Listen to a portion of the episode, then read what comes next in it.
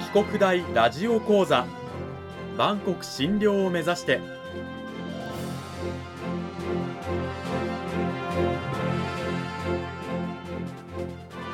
番組タイトルにある「万国診療」とは世界の架け橋を意味する言葉です。この番組はアジアの十字路に位置するここ沖縄にある沖縄国際大学で日々どのような研究や教育が行われているのかを発信していく番組です。案内人はラジオ沖縄アナウンサー小橋川響が務めます。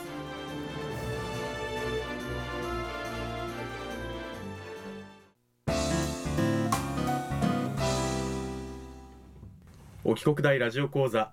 先週に引き続き今週も沖縄国際大学産業情報学部企業システム学科の岩橋健二先生を迎えてお送りします。岩橋先生今週もよろしくお願いします。よろしくお願いします。講義タイトルは企業史を学ぶ松下幸之助と本田宗一郎というタイトルでお送りしておりますがさあ今週の内容に入る前にまずは先週のおさらいからやっていきたいと思います、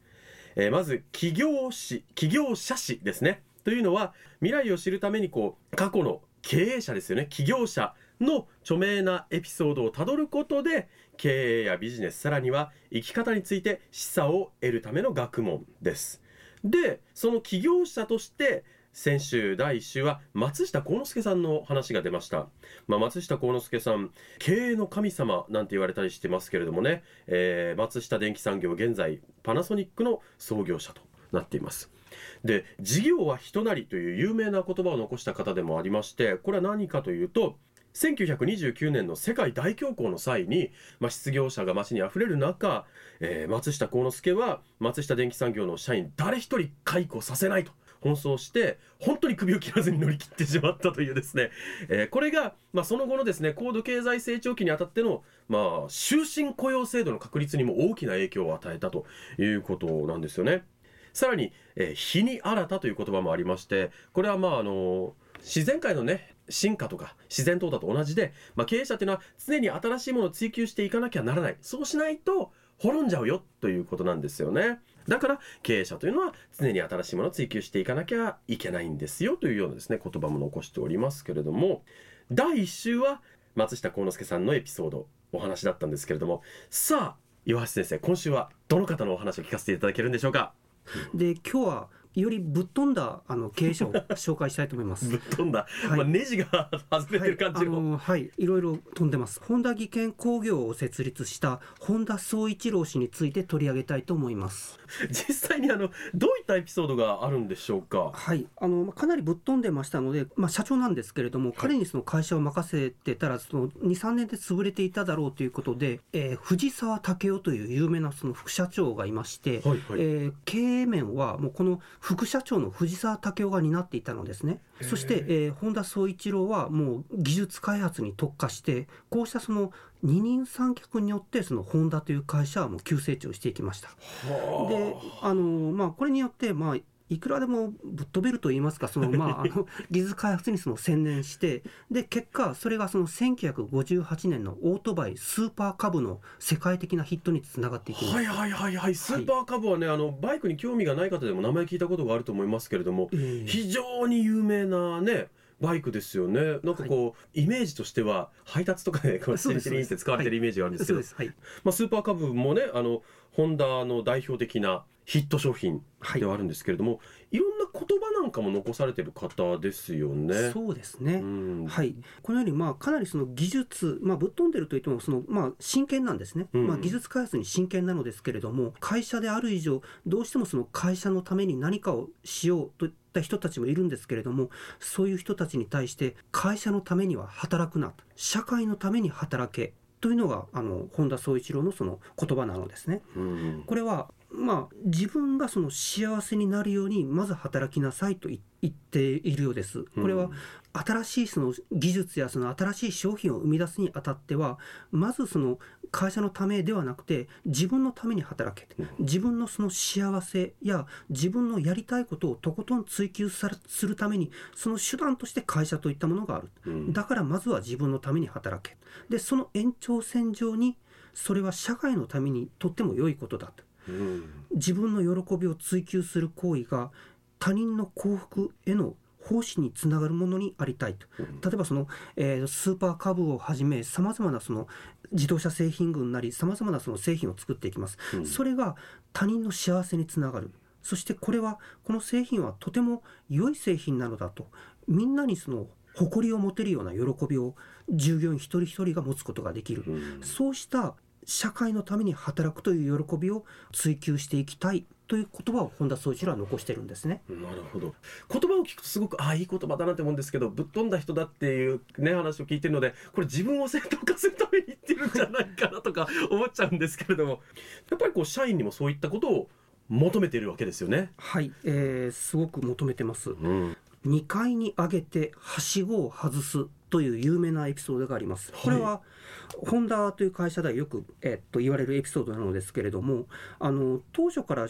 えー、総一郎は周囲から「いやそれ無謀ですよ」とか無,、えー無理ですよ」と反対されることをあえて口にしてで実際にその挑戦させてきたのですね。うんでホンダではこのことを2階に上げてはしごを外して火をつけるやり方と言われています。でもその結果やっぱりこう成功してこう開発されたものとかもあるわけですよね。はい、えーこれは有名なエピソードがありまして、うんえー1972年に発売された世界初の抵抗外エンジン CVCC を搭載したホンダシビックという自動車のその開発のエピソードがあります。うんうんこれはあの、えー当時その、えー世界的にその公害問題がその深刻になりまして、えーよりその安全性の高い抵抗外エンジンをその開発するようにということでアメリカ側からその、えー規制がかかったのですね。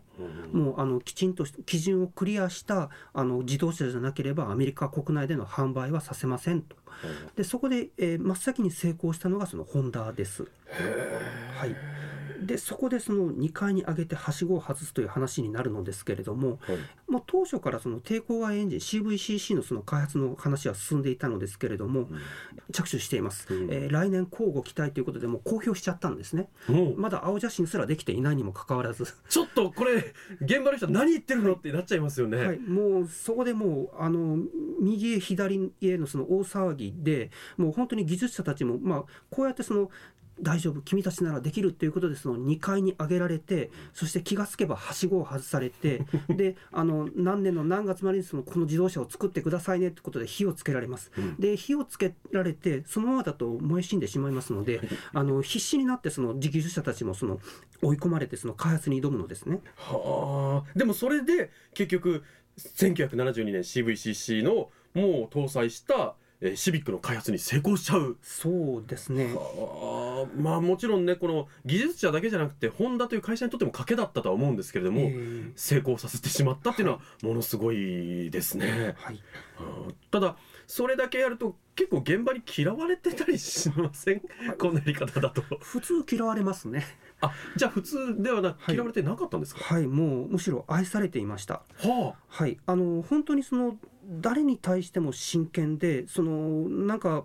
もううまくいかなければその工場でそのスパナを投げつけたりとか怒鳴ったりとかしたのですけれども、それはもう真剣なのですね。一つエピソードがありまして、あはい工場の、えー部品がですね、ちょっとうまくできなかった。うんうんでそこでそのえらくその本田宗一郎がその、えー部下を叱ったんですね。もうしかもその部下の面前でその、まあ、ひどく叱られました。で理由は部品の長さがほんの数ミリ違っていたからです。でもうあまりにもその理不尽なのでもうムッとしてその宗一郎を見ますと本田宗一郎は顔を真っ赤にして目には涙をためて全身を震わせていました。でその目で部品が数ミリ違ったらお客さんの安全はどうなるんだと俺たちのものづくりの誇りはどこへ行っちゃうんだと問い詰められたそうです。ああこれでもこの人は本当に真剣に考えているのだということでそしてまた怒った次の日には必ずフォローを入れてたんですね。えーここが大事でそこでそのもう、まあ、家族的なつながりができて、えー技術者たちは総一郎のことを親父と呼んでいたそうです。まあ、そうやって、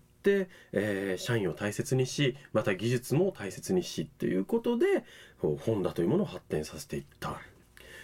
1週目は松下幸之助さん2週目は本田宗一郎さんとこの2人の、えーエピソードをですね岩橋先生に紹介していただきましたけれどもね、え2人のエピソードから我々はどういった学びとか気づきみたいなものを得ることができるんでしょうか？はい、2階に上げたはしごを外すのところでもありました通り私たちはその時にそのギリギリな状態に置かれることがあります。でもそれは必死に知恵を絞らざるを得ない、えー状態でもありましてそこから飛躍が生まれることもあるんですね新型コロナの影響で本当にもう今日明日を生きるのにもう精一杯な経済やその雇用の面でとても厳しい状況に置かれている方今お話を聞いている方もいらっしゃると思うのですけれどもまずはその実践してみることピンチの状態ギリギリの状態をチャンスとして生かすことそしてそのように多くの人たちが困難を乗り越えてくださるきっかけになればとてもその幸せです。現在もあの、まあ、第一種の松下幸之助さんはねあの世界大恐慌の時に一人の首も切らずに乗り切ったという、まあ、稀有で、はいまあ偉大なエピソードがありますけれどもそういったところから我々も何かしらの学びを得られたらなというふうに思っております。はい2週にわたって沖縄国際大学産業情報学部企業システム学科の岩橋健二先生にお話を伺いました岩橋先生どうもありがとうございましたありがとうございました。さて岩橋先生あの2週にわたってお話をしていただいたんですが先生のゼミのこう学生さんたちは実際こう企業に赴いたりとかそういったことをすることってあるんでしょうか？はい。ちょうどその今年の2月に大阪のですね松下幸之助記念館、えーとアサヒビールの工場見学に行きました。はい、まあ、これはあの、まあ、学生たちはビール目当てで行ったのだと思うんですけれども、はい。えーちょうどそのコロナが流行る直前の時期だったので、まあ、あのなんとかあの安心してそのビールは飲めました。もちろん松下幸之助についても学びました。うん。このようにまあ実際にね外に出て行って経営者のことを知ったり現場のことを知るという機会もまあ先生の授業では取り入れているとはい。ということですので興味がある方はぜひですね沖国大の岩橋先生のゼミを取ってみたり講義を受けてみたりしてください。岩橋先生2週どうもありがとうございました。ありがとうございました。